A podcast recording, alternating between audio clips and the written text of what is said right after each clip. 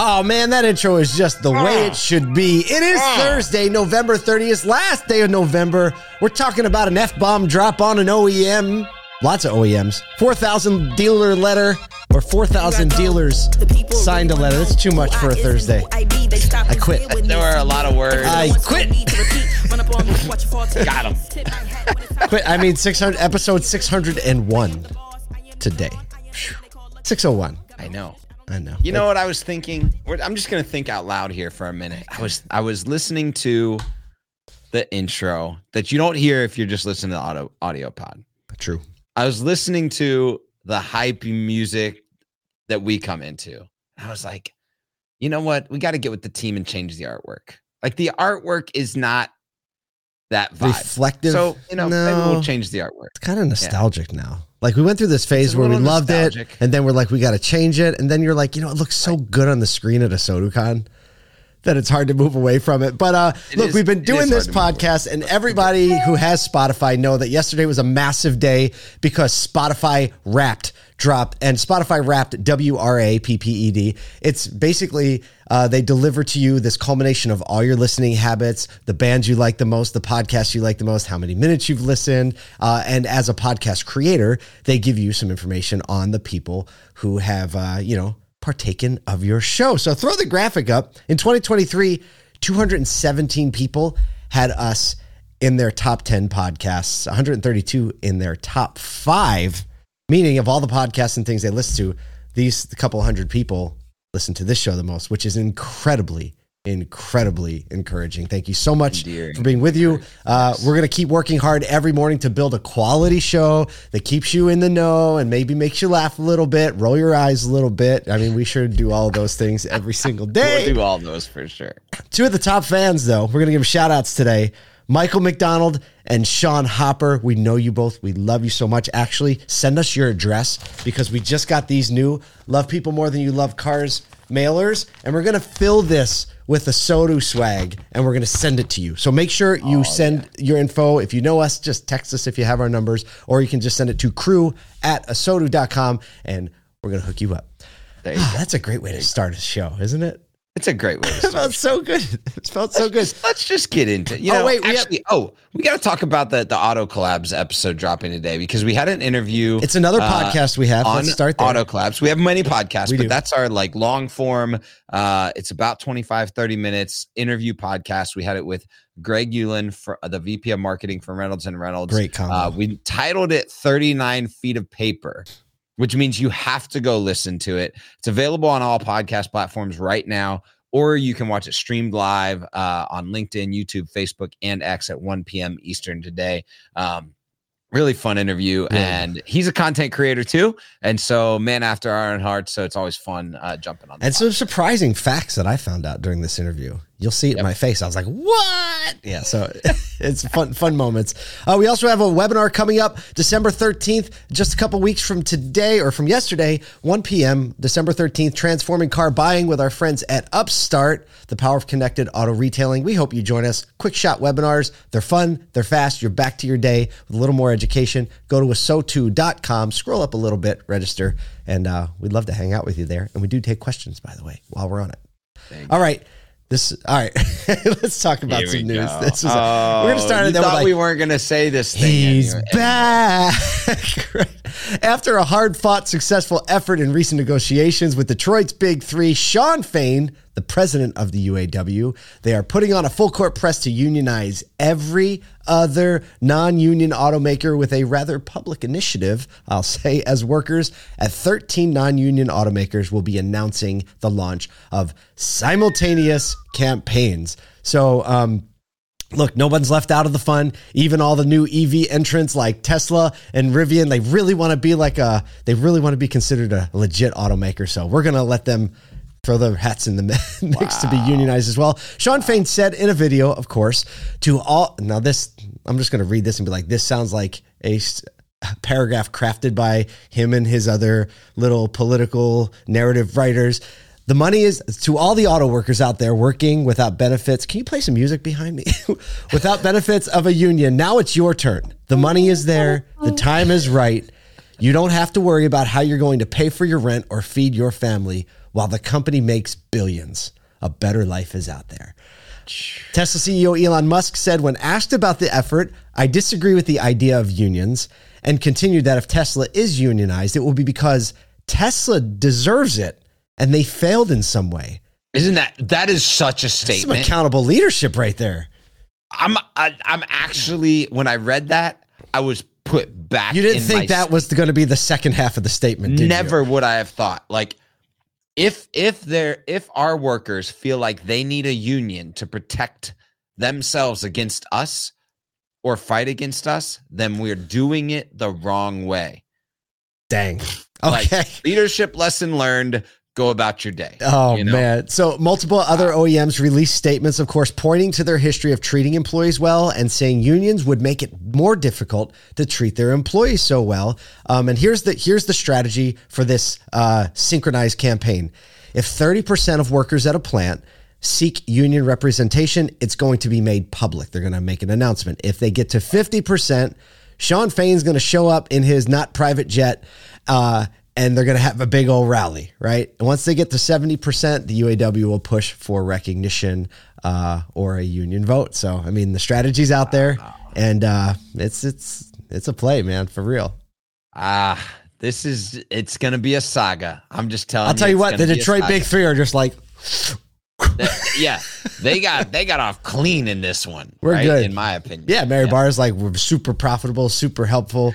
Uh, and and Four look, all the other OEMs. just no sweat. Here we go. No, we got four years to worry about this one. And then, like, obviously, you saw all the other moves by a lot of the other automakers raising their pay, right? Getting everything equalized. They probably saw this coming and there was a really smart move. But hey, look, in the end, uh, workers will get to decide. And I think we'll say it this way Elon Musk, I think, kind of said it best, He said it best.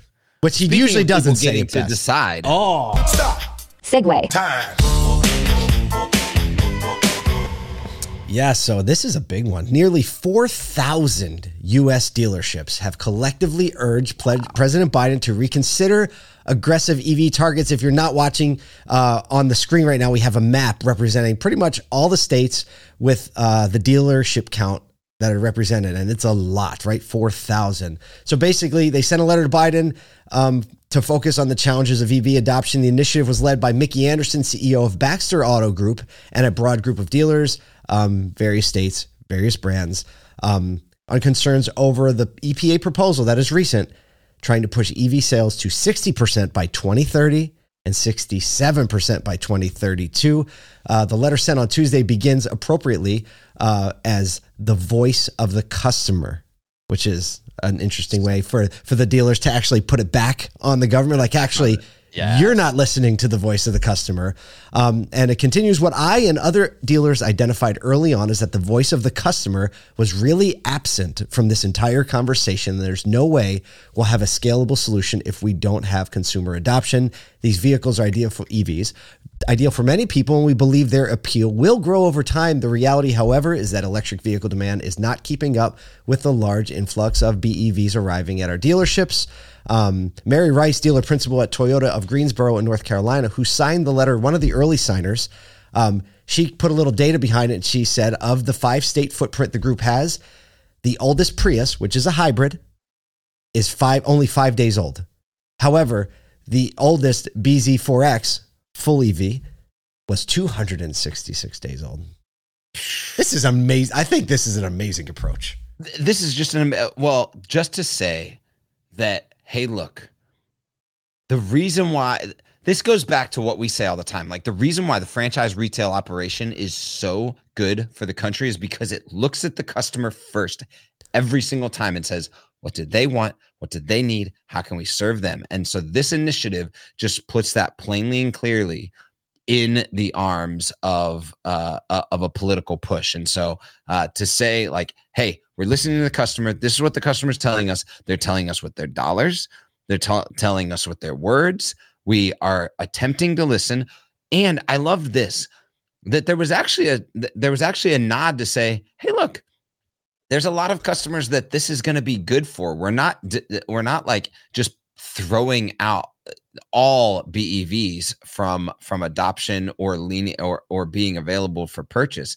It's just that the the the rate and the progress at which we get there is not being determined by consumer demand. And I like for four thousand, that's one fourth of the overall dealerships. I'm guessing probably that the only reason why the other 75% because they didn't know about it. is they didn't know about yeah. it like that's the only reason. Yes but i mean it's cool. It's like an independent an independent thing right? Like nada obviously voiced j- support for it. Jared allen sent a statement um you know how how on point this was. But hey like that leave it to dealer entrepreneurs to put this together get a rational approach a consumer driven approach because frankly entrepreneurs don't have any other option.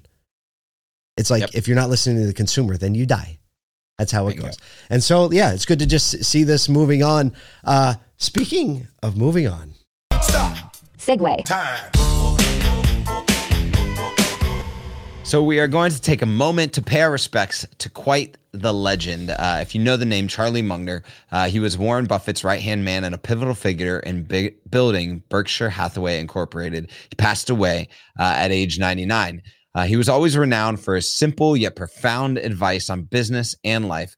Um, there are a few key rules for success that we just wanted to highlight this oh, morning. Oh, so draw good. a little bit of attention to, talk through maybe just a little bit, and and and just give back um, uh, to uh, to what he said because they're they're key rules for like living in the world of business, and and and so I love it. So here we go. We're gonna read it give a little commentary on each. Boom, boom. Here we go.